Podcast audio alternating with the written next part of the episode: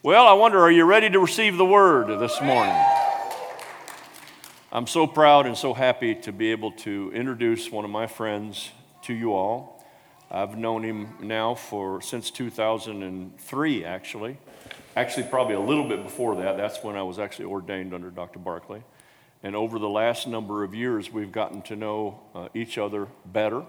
I've told you the story about how we have phone calls and we talk, and, and I know I've shared this with you, and I've also shared it with our congregation. He's one of my best phone buddies that I have because he doesn't call me wanting anything. He just calls, "How you doing?" And then we just end up talking. And I know that you blessing me. I hope that I'm blessing you when we're doing that as well. But he's been uh, pastoring over in Living Word uh, for 38 years. 38 years. And I think that we ought to give a warm Resurrection Life Church welcome to Reverend Tim Cross. Can you do that with me? Come on. Praise God. Praise God. Praise God. Bless you, brother. Yes, sir. Thank you. Hallelujah. Praise the Lord. Amen. Y'all, y'all can be seated. Thank you. It's, it's an honor and privilege to be here as, as your pastor gave me a tour of this building uh, I somewhat felt like the Queen of Sheba. if you remember when she came to Solomon and, and she was overwhelmed by all that she saw, um, I'm looking at your building and thinking, I don't want my staff to see this. They're going to come back. I've got a staff that always wants to change things and upgrade things. And if they came here, I'd be spending a whole lot of money. But praise God, it's an honor and privilege to be here. I love your pastor. We have, we have talked. Uh, I, have got a list of, of guys that are just on my heart and just try to call. And because I, I've been there, sometimes the only calls you get for some preachers when they want something. And so uh, I just think we as preachers ought to just enjoy fellowship and encourage one another. And so I, I, it's been an honor, sir, just to give you a call. Hallelujah. And it's, it's an honor to be here. And today is, during worship, I realized I was in a church in Kalamazoo, and we'd started a church in Muskegon, and we'd started Sunday morning services in September of 1984. And we, have, we sent Rhema grads to Muskegon uh, to quote, try out to take that church. There's about a dozen people there, and nothing just seemed to work out. And finally, the pastor looked at me in uh, November of 1984 and he said, Tim, go do a month's worth of Sundays in Muskegon until we figure out what we're going to do from there. That's the longest month of my life. 38 years. This is actually, it was the first Sunday in November of 1984. I went to Muskegon, so this is somewhat an anniversary, and I'm not even there, but praise God. Hallelujah. Amen. But, uh, and I got saved in February of 1979, so I've been serving the Lord for a little over 42, working on 43 years now. And how many y'all realize that, you know, walking with God is an adventure and it is a journey? And uh, I found out the, the longer you walk with Him, you know, may, excuse me, maybe I'd say it this way. When I was young in the Lord, I thought I knew everything. I'm sure none of y'all have ever been there. But when I was young in the Lord, I, I thought I had everything figured out. The longer I walk with God, I realize how stupid I am. uh, but on the other side, as you walk with God, you, you learn some things. If, if, if you just don't quit, uh, I, I can say it this way, walking with God is an adventure.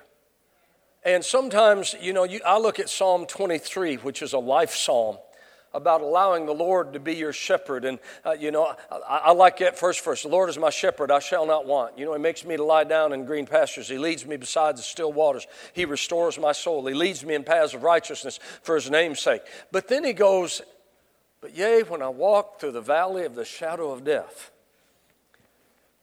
I'll fear no evil. My, your rod and your staff, they comfort me. And then he goes on and says, And I prepare a table before you in the presence of your enemies. And I'll anoint your head with oil. Uh, you know, it, my, my bringing that up, you know, all of walking with God does not mean everything's going to be roses and clover and etc. Some of walking with God, you're going to walk through some difficult times. But you know what? You're going through are you out there? If David, if there was no Goliath, there would be no king, would have been no kingship.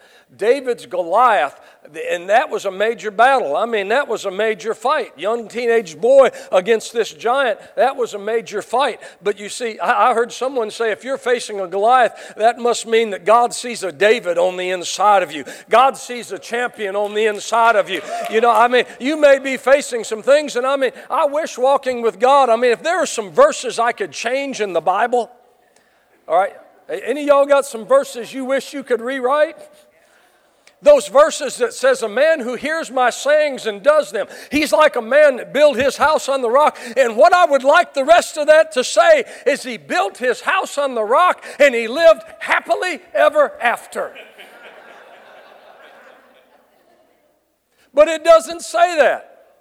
It says a man who heard his sayings and did him. It was like a man that built his house on the rock, and the winds came and the floods came and beat against that house. But because he was a doer of God's word, because he had taken the time to dig deep and get the word of God on the inside of him, the winds might have blown, the water might have came, but in the midst of it, he stood strong in the midst of the battle, in the midst of a storm. I wish I could find some verses that says if, you serve God, you'll never face anything. But listen, we were born for adversity. We were born for battle. We were born to overcome. You know, being an overcomer is not some nice little thing we rejoice at in church. That means we're going to face some things, but we're going to overcome. We're going to get to victory. We're going to get on the other side. That's what we were created to do. Somebody said this. Somebody said the church is not a cruise ship. I've been on a few cruises. I like cruises. But the church is not a cruise ship. The church is a battleship. We were born for battle. We were born for adversity. And I mean, I don't, I know Pastor said stay away from end time stuff. but you can't, you can't, listen, I, you, you, can't, you can't look at the day and the hour that we live and not realize we are living in historic times. We are living in very, I mean, we, we may not know all that's coming down the road, but you know what I do know? I don't care what's coming down the road. I'm anointed for this season. Your grace for this season. We were born for this hour. We were born to go through this time and not suffer, but to be victorious and to be overcomers. We got born for this time. So I, am forgive me, I, I hear this rising in my spirit. Stop complaining about the time we're in. Stop complaining about the difficulties we, we're facing. Start letting the greater one rise on the inside of you. And let's start thinking about victory and overcoming rather than being the overcome. This is our hour. I haven't even got to my notes yet. They fell on the ground. Maybe that was a prophetic symbol. I shouldn't go to them. But, but we were born for this hour. We're champions.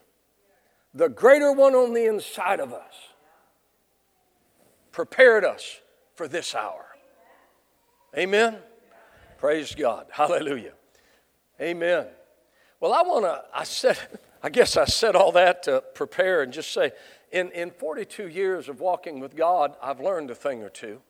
And I've had some, um, I've had some experiences lately that trouble me in a good sense, maybe, that I'm, I'm trying to process.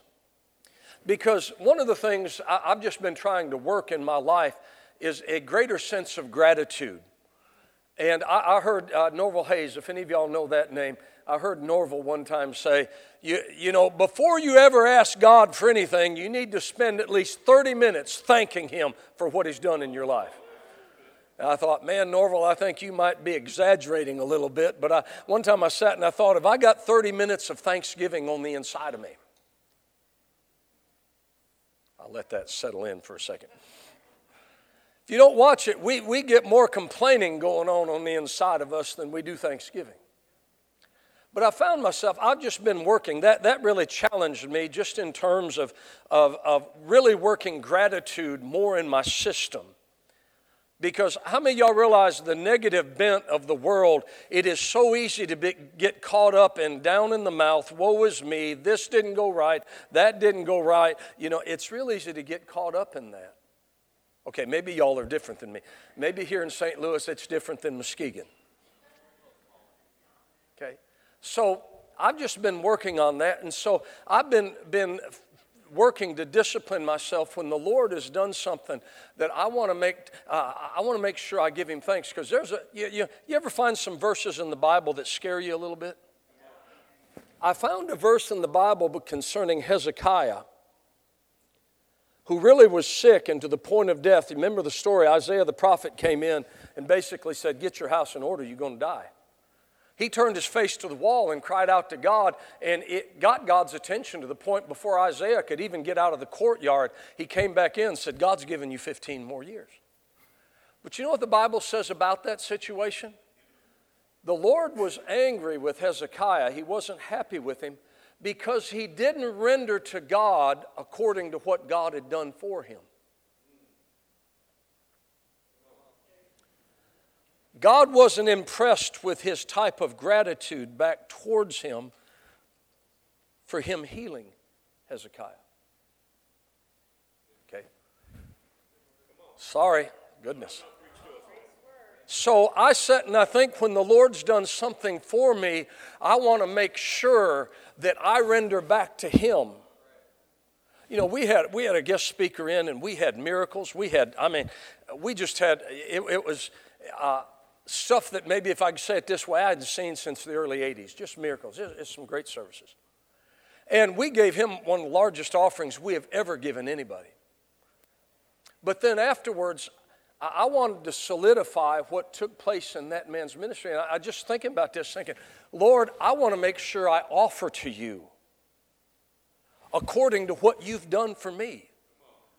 I just don't want to take this for granted and said, hey, we had great meetings. And so I wanted to give a thank offering, and I asked the Lord, I said, What's an appropriate thank offering? Can I tell you something? You shouldn't ask God things like that. Because I looked at that story of Hezekiah. Hezekiah didn't offer to God appropriate to what the Lord had done for him. So I said, Lord, I feel like I want to make sure I've offered proper thanks to you for what's taken place in these meetings. What's, what's a proper thank offering for what you've done? You ever have God speak numbers to you and you go, but I wanted to render to Him proper thanksgiving.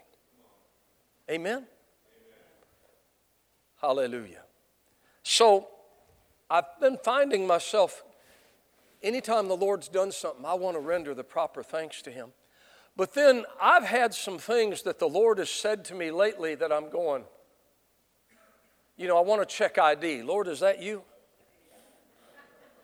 I mean, have any of y'all ever had any times that, you know, you thought it was God, but, you know, I want to see some ID? And a couple of them, I want to see two forms of ID.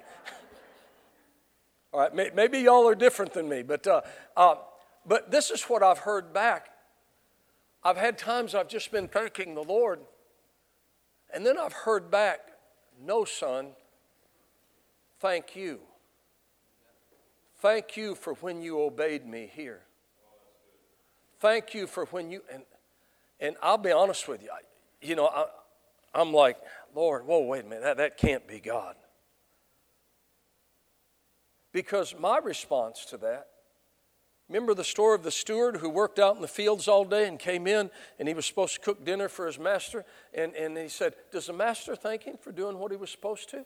And said, No, the servant says, I'm just an unworthy servant. And I just said, Lord, my response, Lord, you've done everything for me. I just want to obey you. I've only done what you asked me to do. But I found him and it's, this is weird.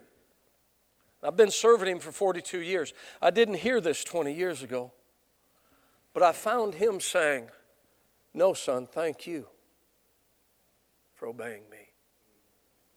And in my walk with God, I, I, I ought to read a verse. Shouldn't, that, shouldn't I do that? Grab your Bibles, turn to John chapter 14. Am I doing okay, Pastor? All right. If I get off track, just give me the signal and I'll shut up. John 14. John 14, verse 15. If you love me, keep my commandments. Verse 15, sorry. John 14, 15. If you love me, keep my commandments. Look in verse 22. Judas, not Iscariot, said to him, Lord, how is it that you will manifest yourself to us and not to the world? Verse 23. Jesus answered and said unto him, If anyone loves me, he will keep my word. We measure or we think in terms of our love for the Lord based on, I mean, and I loved your worship. My goodness, that was powerful worship. You know, if you can't worship God with a team like this, something's wrong. All right? But I love to worship. And I'll be honest, I love the emotion of, of, of worshiping God and telling God that I love Him. But, and, and maybe we measure, and I, I've, heard, I've heard people say, I love the Lord. And it's usually the ones that make the biggest deal out of loving the Lord that you can't get to church on a consistent basis. They don't tithe, they don't work in the house, but they love the Lord. And they base their love on a feeling on the inside of them. And I'm glad that they have an emotional feeling towards the Lord. But how does God measure love? How does God look at a person and say, say in God's estimation, not theirs, how does God measure a person's level of love? I'm going to say this God measures the level of love that a person has for Him by how much they obey Him. It doesn't matter how loud you sing. It doesn't matter if you kneel at the altar. It doesn't matter if you dance, which I love all of those things. I'm not against any of those things. He does, he, he may look at that, and I mean, he may be pleased with what you're doing. But the true level of how much you love the Lord is how much you obey Him. And some people that I've seen, oh, I love the Lord. And I want to go, no, you don't. Oh, yes, I do, Pastor Tim. I can't get you to church even one time a month.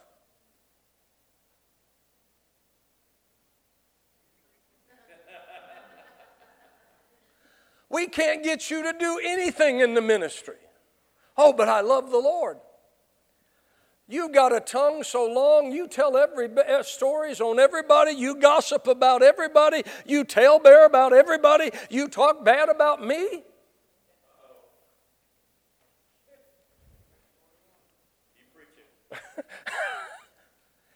But I love the Lord.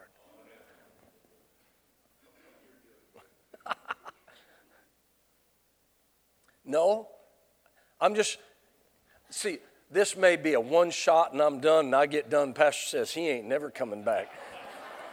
So I'm gonna get this shot in, you know. So you know, I'm gonna hit you. Listen, your love, the depth of your love is directly dependent on the depth of your obedience to Him. If you don't obey Him, don't deceive yourself.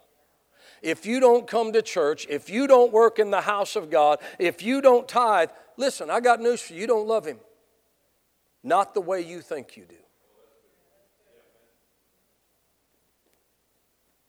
Your love is seen by your obedience. And can I tell you something? Coming to church, working in the house of God, and giving your tithe is not a high level of obedience. That's a beginning level of obedience. That's just beginning. I want to say this appropriately. That's easy. It really is. Because now, I'm, this is part of what I'm saying in this journey with God. Because as I look at my life, 42 years now, February will be 43, of walking with God, I found out there are various things through the years that have motivated me, that have been my motivation for serving the Lord. I'll have to say a lot of my motivation as a young Christian was about gimme, gimme, gimme. My name is Jimmy. I want to get everything I can from God. Are y'all out there? I've had various motivations. But, Pastor, at this point in my life, I hit 60 this year. Walked, in, walked into a movie theater, took my wife out to a movie, walked in, and there was a person behind the register that knew me and immediately turned around and said, Two senior tickets. I didn't like that. but at this point in walking with God, my motivation today, and this is what I've said to the Lord Lord, bottom line, I just want to obey you. I just want to do what you tell me to do. I don't care what the results are. I just want to obey you. If you'll make it clear to me, I'll obey you.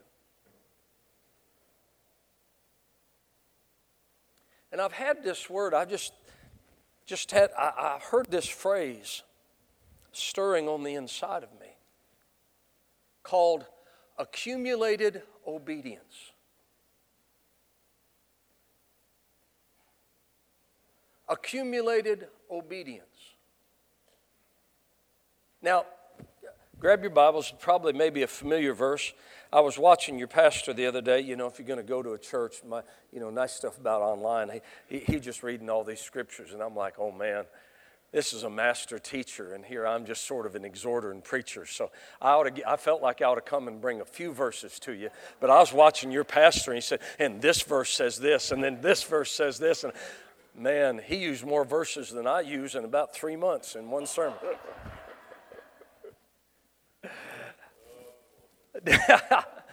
Deuteronomy 28, which is probably familiar to you. Deuteronomy 28,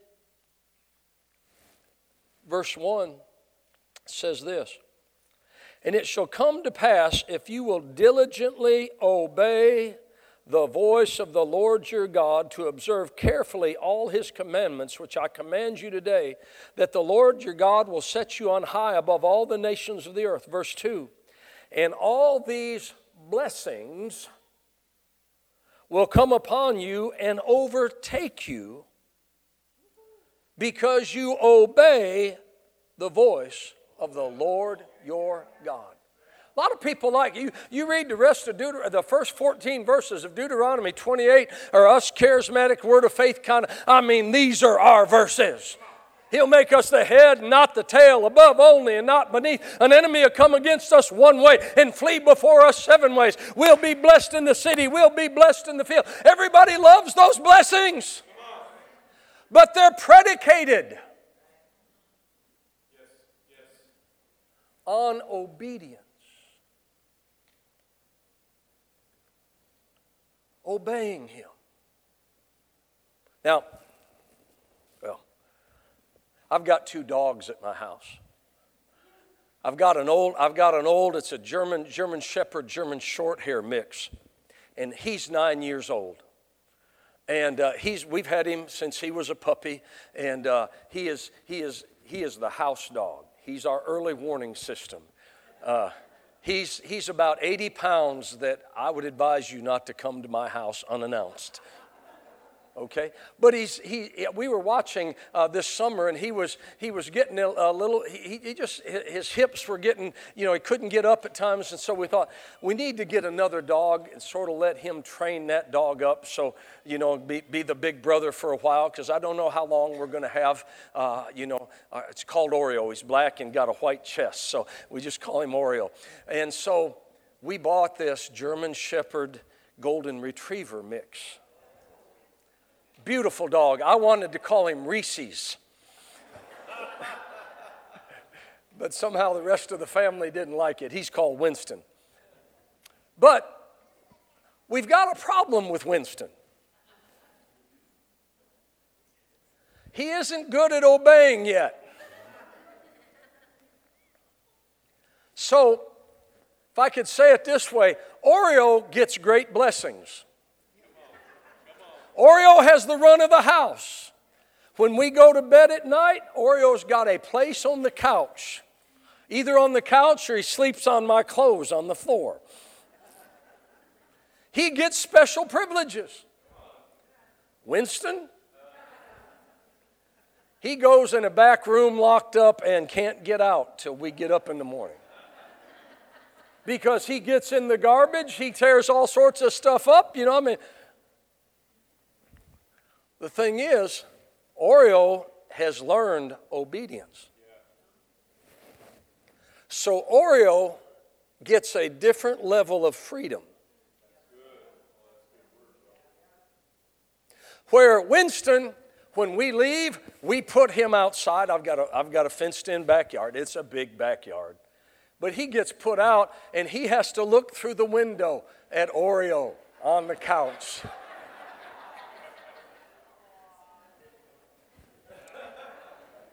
Oreo just smiles. but Winston, because Winston has not learned obedience, has to wait outside, and if it rains, he gets wet or he can go underneath the deck. But you know what? I can't trust him inside. Now, if I stopped real quickly there, I would make this point. Which one are you? yeah. because obedience determines your level of freedom. I'll never forget my, my first mission trip to Peru. I've got about 80 some mission trips overseas. And uh, I went to Peru, and to give you the background, we had paid for a crusade. It was about $5,000 to do this crusade in this city. We'd paid all the money. We had, we had brought uh, teams in, we brought medical teams, and we did a medical clinic during the day, pastors' meetings during the day, and then we had a crusade in the stadium at night. So we're at the first evening uh, of the crusade.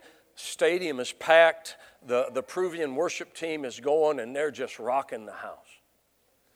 So, and I'm preaching that night. So I go up to the missionary. His name's Robert Berger. I walk up to him and I uh, said, Okay, sir, what are my instructions for this evening? He said, Tim, these are your instructions. I want you to preach 20 to 25 minutes, which means with an interpreter, that's about 15 minutes of preaching.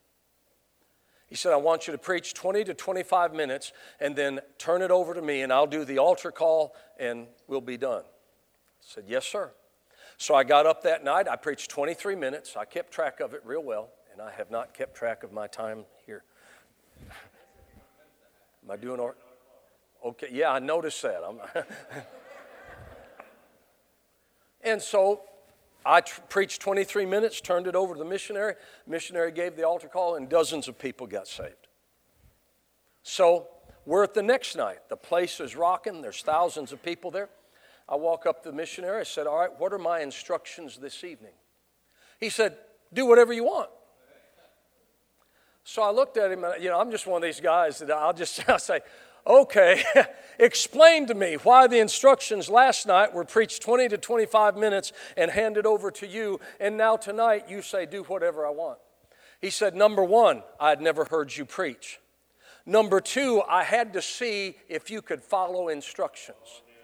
And you proved to me last night you could follow instructions. So tonight, I don't care what you do. Now, listen, in, uh, in roughly 38 years, a little over 38 years of full time ministry, you know, you talk, you, you, all the things, I've done tons of things through the years. There's like my top 10. This one was in my top 10 that night being speaking with an interpreter, having thousands of people in the palm of your hand, having a blast. Miracles took place. We went from dozens to hundreds getting saved. Now, well, you know, if they would have let you the first night do that, same thing could have happened. I'm not so sure. But I'll never forget what that missionary said to me. I had to see if you could follow instructions my freedom to minister was directly dependent upon my ability to obey and follow instructions. Some people wonder why they can't get promoted in ministry. They want positions or they want this or they want that. It could be you've just not obeyed to the degree that God can trust you. That is what you told me to say.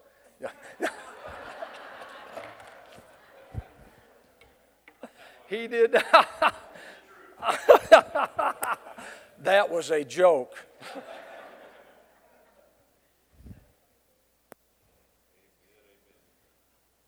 Sometimes we want things, and they may even be godly things. They may even be, you, you, know, you may have had prophetic words. You might have dreams or visions or something about what you're supposed to do in ministry. Well, sometimes the, the, the, how you get from where you are to there may be directly dependent upon your obedience.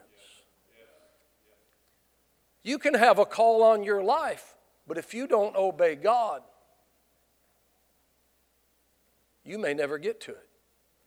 He may never be able to trust you to do it. Because there's freedom and there's liberty in obedience.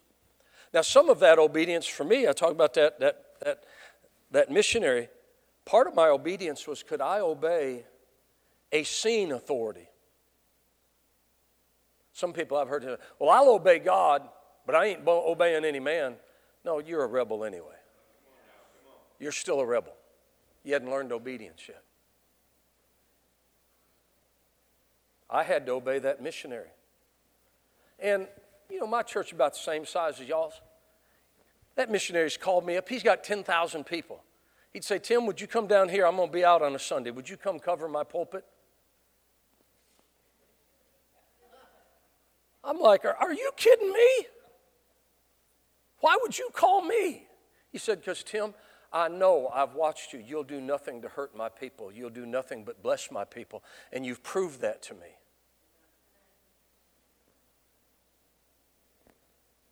Now, can I go back a second? I, I missed something in that story about that crusade. This is what I, I, I left out. When he said to me, Tim, you proved to me last night you'd follow instructions. And then he began to list, I'm not going to name any names, but he listed a number of preachers that I knew. And this is what he said to me I could never give them that freedom because I don't know what they would do.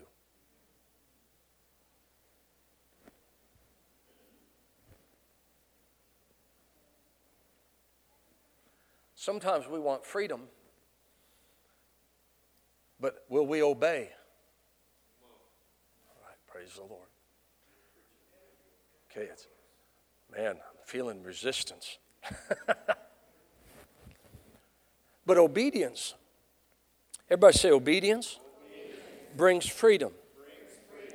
Now, there are things we talk about the anointing. The anointing breaks the yoke, and I, I, believe that. The anointing will bring freedom. I mean, you know, whom the Son sets free is free indeed. We know if we get into the Word, you know, a man that continues in my Word, he'll be my disciple indeed, and he'll know the truth, and the truth will make him free. I know those verses. But there's also some sides, you know, eh, the Word making you free comes down to you obeying the Word. But then, if I could say it this way, not only obeying the Word, but obeying the nudging and the leading of the Holy Spirit. So that's why I say it's, it's easier to obey the written instructions. Some people think, uh, you know, I'll obey if God tells me to do something. No, God will see if you obey the written instructions. Sometimes people are waiting, God, speak to me. Well, why should God talk to you when you're not doing what He already wrote? I want a vision for my future.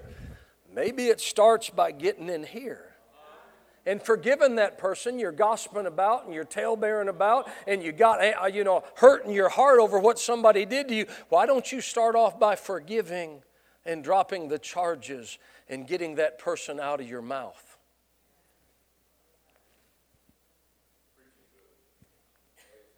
Like i said i only get one punch at you. If you don't like me just thank god you got a good pastor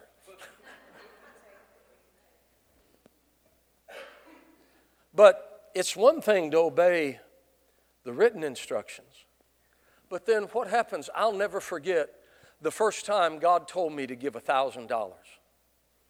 Now, when the Lord told me to give $1,000, it wasn't when I made, you know, $1,000 a week. First time He told me to give $1,000, I made $312 a week. So $1,000 was about a month's salary. And I didn't like have a $1,000 in the bank we were, my wife were young, my wife and I been married 40 years, but we were in our first year of marriage, and I remember we scrimped and we saved and we put aside and, and we put all this money aside. And I can remember when I was writing out the check, my hands were shaky. I wrote it to Kenneth Copeland Ministries. I put that 1,000, and I can remember signing, I, signing my name. I wish I could find that check just to see what my handwriting was right, was like. But I can remember signing my name. And then I, when I ripped that check out of my checkbook, I heard in the spirit chains fall, go clink. What was that? I was brought up in poverty. I was brought, I didn't, you know, some say they, they were born on the other side of the tracks. We just about lived on the tracks. You can't go to where I grew up without carrying, as in carrying a weapon with you. At least you shouldn't. I didn't even live at a full address. I lived at 1122 and a half 4th Street on a back alley in Kalamazoo, Michigan. But I can remember when I wrote that check out, something fell off of me. As I obeyed God, as I obeyed Him, freedom came. I remember, I'm just telling stories. You guys doing okay? Does anybody in here like sports besides me? I used to eat, eat, live, drink sports. And I'm not against sports, but it had control of my life. And I can remember it was 1981 Super Bowl. This is when Super Bowl started about 3 or 4 o'clock in the afternoon. And I remember I had some friends over, we were watching the Super Bowl, and I had a pastor, bless his heart, that had church on Sunday night during the Super Bowl. And I can remember about 4:30, 5 o'clock, my wife looking at me and say, Tim, are we going to church tonight? I never skipped church.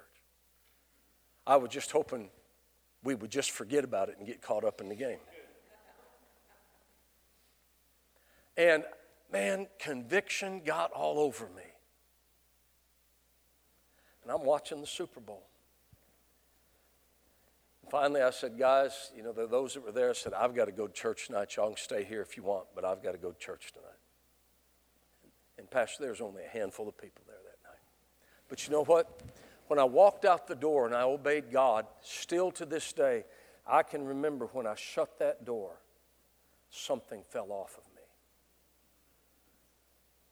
I didn't realize that there were chains that were on me from sports because that had such a grip on me. And it fell off that day. Now, I still enjoy sports, but it doesn't have the grip that it once did. Can I tell you, I've missed a number of Super Bowls because I was in prisons on Sunday night. I'd have people tape them and say, Don't tell me when it's, how it turned out. Do you know how many Super Bowls I've watched from the Philippines? I'm making a point. If I had let that thing, if, I, if that obedience that day, that might not have seemed like a big thing, but as I obeyed him, something fell off of me. And I, if it hadn't fell off of me, there were certain things I never would have done if I hadn't obeyed him. Praise the Lord. Everybody say obedience. obedience. If you accumulate and you begin to get an accumulation of obedience, you see, we're all going to accumulate something. Do we have any hoarders in the house? you go to a hoarder's house, you know, uh, you, you, you have to try to get through and find a path through everything. My mother in law was a bit of a hoarder, you, would open up, you know, you'd have to open up closets slowly because you didn't know what might be falling out. Can I tell you something? We accumulate either obedience or disobedience. Not just say, What's in your spiritual house? Is there an accumulation of obedience? Or is there an accumulation of disobedience? Because I found something out about God. Maybe, maybe, maybe you, you've seen this as well. That, you know, sometimes when you obey God, you've been walking with God, you obey Him, you did what He said, and then you're like,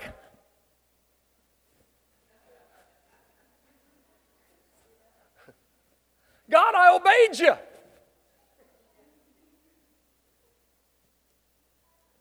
Has anybody been there besides me?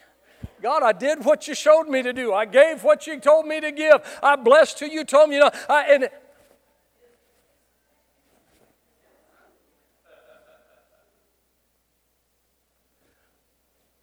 but can I tell you something? God doesn't always pay on Friday, but God always pays. God, listen, God will be in debt to no man or to no women. If you'll obey God, all I can see are two things that might steal your blessing. Number one, Galatians 6 9 says, Don't be weary in well doing, for in due season you will reap if you faint not. I know this if I will keep obeying God, if I will accumulate in my home acts of obedience, acts of doing what He said, because sometimes obeying Him is easy, and other times obeying Him is gritting your teeth and hard. Wasn't too long ago, I was in a meeting talking with a pastor. And he was saying, Pastor, would you agree with me in prayer? I need a new car and can't afford a car payment. And when he said that, the Lord said, Give him your Cadillac. That's paid for.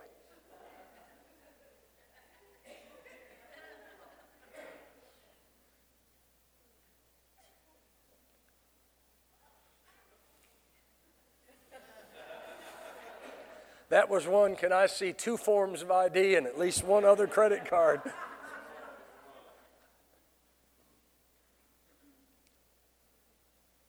But can I tell you something? I make it sound hard. Truth was, it took me a second with the shock and go, I said, because if you accumulate obedience, you have a lifestyle of obedience when you obey on small things consistently, then all of a sudden, when something big comes, it's like, okay. Took me a second. I said, Lord, give me, I've got to work a few things out because I got to replace it. Need to go talk to my wife. She's always my out. I'm hoping she'll tell me, no, Tim, you better pray about that some more. But you know, you know what my wife says? Obey God. It was my car, not hers. Anyway. But I may, I having some fun with it, but the truth was it was not that hard. Because if you have a lifestyle of obedience that just comes to, okay, Lord, you got, you got this. So I gave it away. Well, Pastor Tim, anything great? Not yet, but I'm not, I'm not concerned because this is what I've seen. You obey God. That Deuteronomy 28, you obey God. You continue to obey Him. You make it a lifestyle. You accumulate in your house acts of obedience. And then you get to the point that you almost forget that you've obeyed. It just becomes a lifestyle. I don't have a list of God, I did this for you, and God, I did this for you, God, I did this for you. No, personally, like I said, I feel like I'm a bit of an unworthy servant. Lord, all I did was what you asked me to do. But I'm, in this season that God's blessing me because I'm in a season that I am reaping right now. I just keep reaping, and it's fun to reap. But I spent a lot of time sowing, and sometimes it didn't come the next week after I obeyed Him. Sometimes it wasn't the next month after I obeyed Him. Some of it wasn't even the next year. But can I tell you something? I'm glad I've continued to obey God. I've continued to do what He said. Because I'm seeing the results. And that phrase, accumulated obedience. If I would obey him, even on the small things,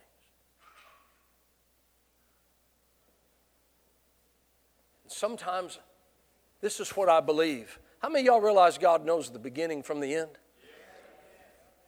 Now, how many y'all realize that you may in 10 years from now face a horrible battle? But yet, there's this verse in Proverbs that says, if you don't plow in, in the winter, you won't reap in the harvest time. Now, can I break that down? You got to do the right thing in the right season to get the right results.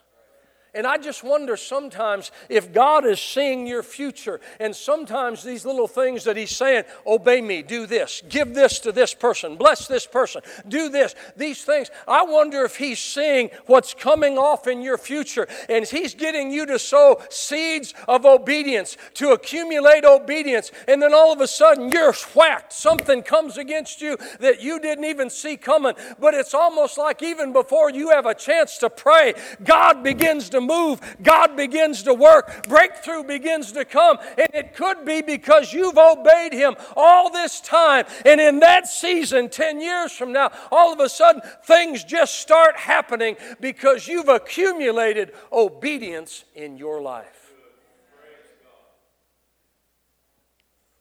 And then that all that all that breaks me down to this. What's my job?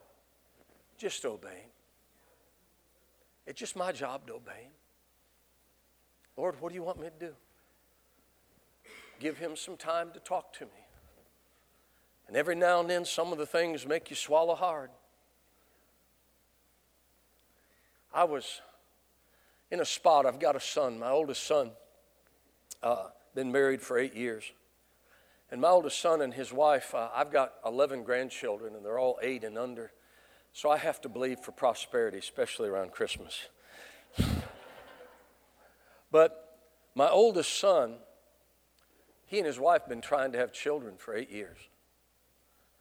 And they had been to fertility doctors, they had, they had taken fertility, they'd, they'd done everything, spent thousands and thousands of dollars.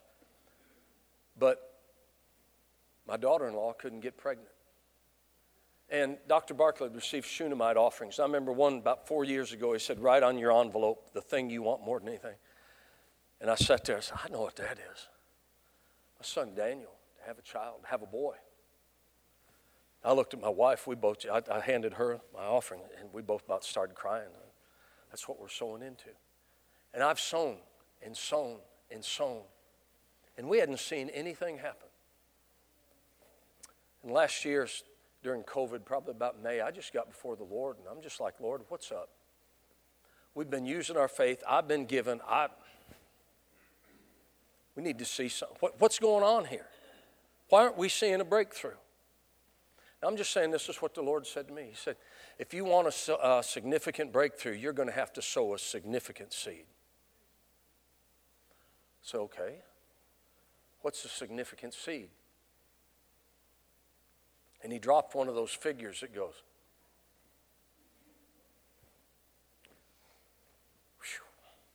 Okay. That was another one I had to check ID.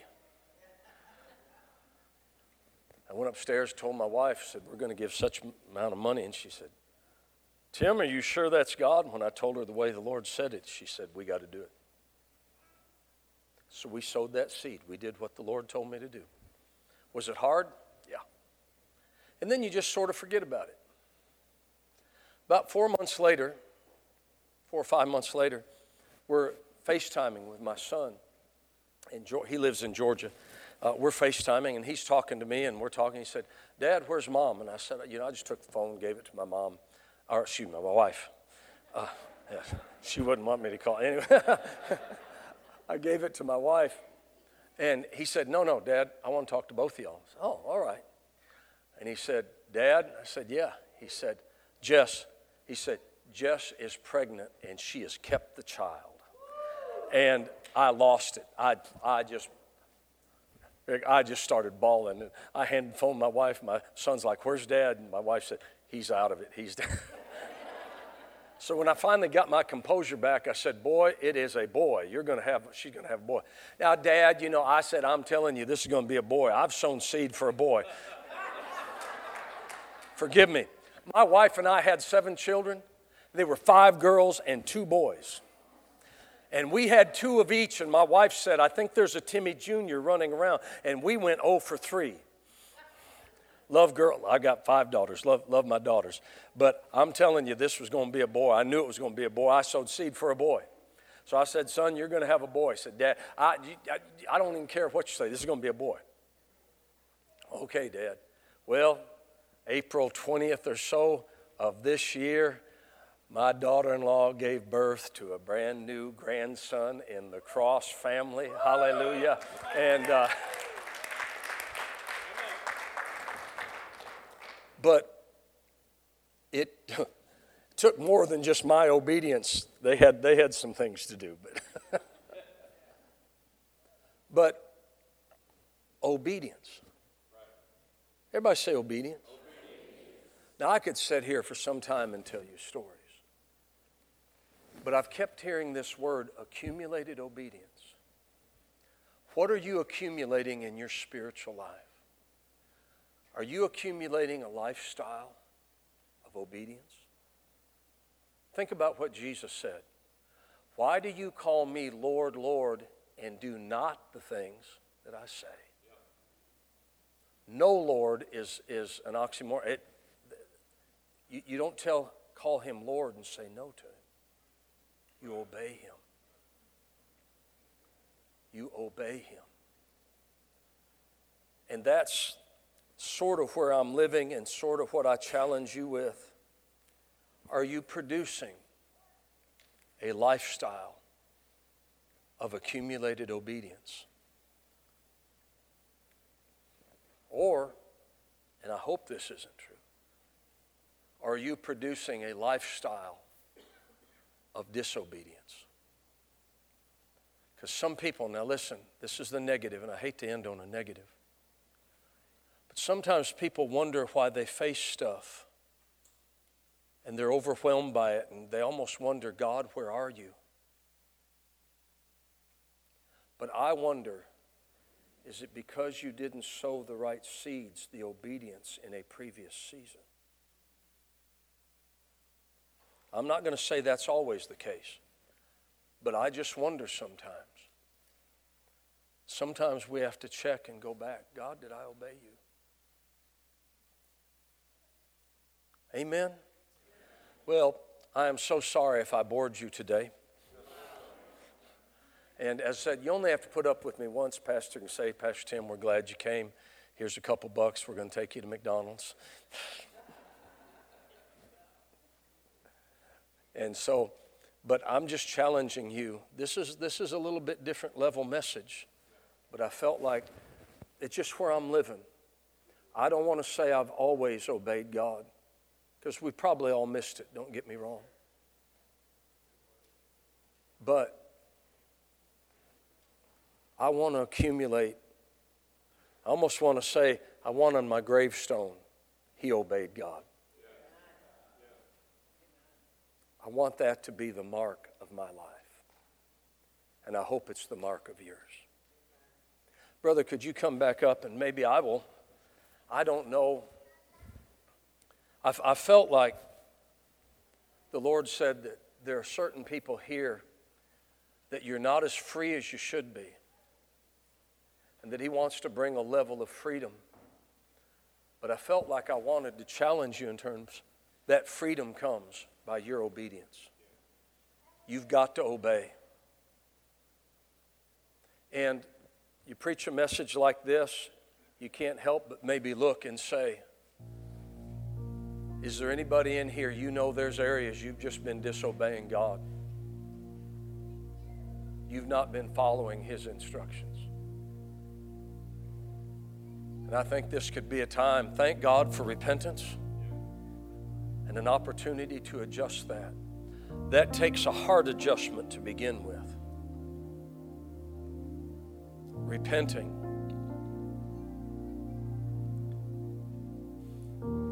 Man. I had to write a recommendation for a man for ordination to a ministry. And I, I wanted to be honest on this.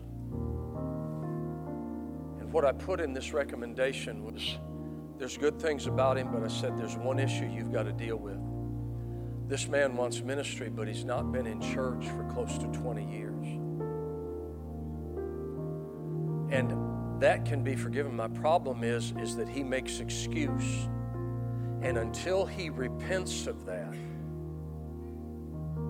that heart change will not take place. And it'll be If you don't repent and acknowledge, God, I've disobeyed, you've told me to do this. Too many times we make excuses for our disobedience. When I tell my kids, when I would leave and say, I want the dishes done when I get home, you know the first thing I'm going to look for? If I've been gone three hours, did you get the dishes done? Well, no, this happened, that happened, the other thing happened. Oh, really? You had one thing to do.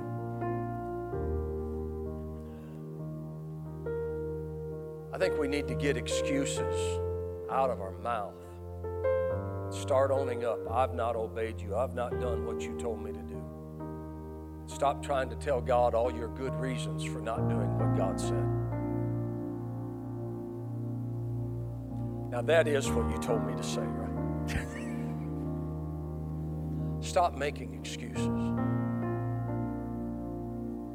Because I'd look at my kids and say, We were gone for three hours. What'd you do the first 15 minutes we were gone?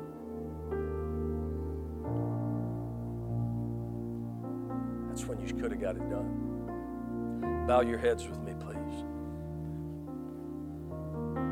How many in here would say that you know some areas you've just been in disobedience towards God? Lift up your hand. All right, thank you for your honesty. Thank you for your honesty.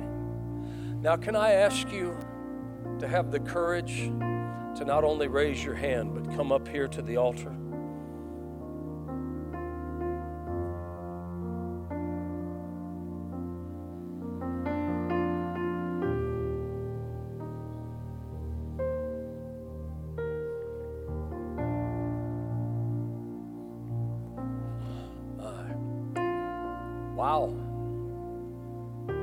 Maybe I had the mind of the Lord this morning. Maybe.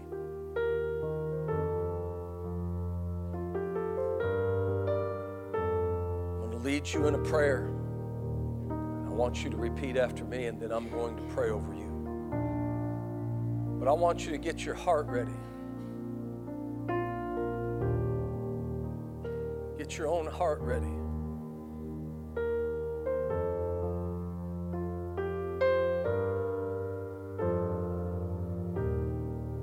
That thing that you're repenting of right now where you've been disobeying Him. Get that.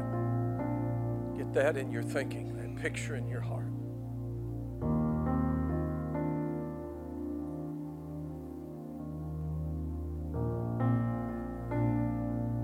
I'm going to lead you in this prayer. Repeat after me. Say, Heavenly Father, I come to you in the name of Jesus. Heavenly Father, I ask you to forgive me for disobeying you in, and then you say between you and the Lord what area that is.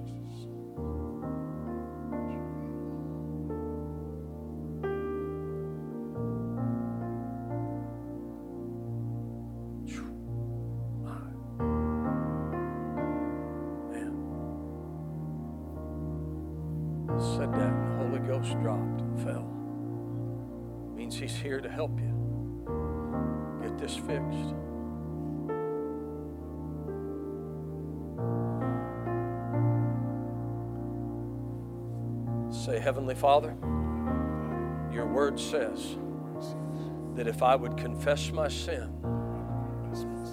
you're faithful and you're just to forgive me of my sins and cleanse me from all unrighteousness. Now, my tongue is a rudder and it sets the course.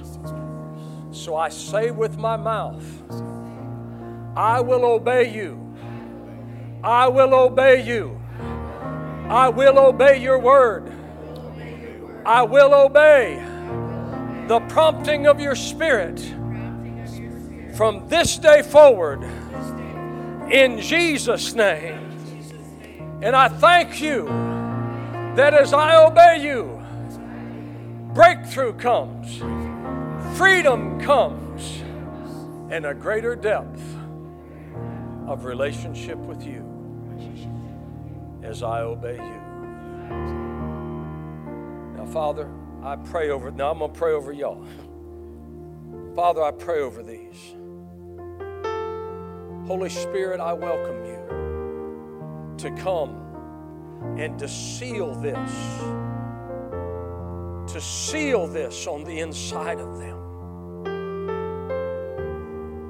This declaration of obedience would be sealed, and this commitment would be sealed on the inside of them. In the name of the Lord Jesus Christ.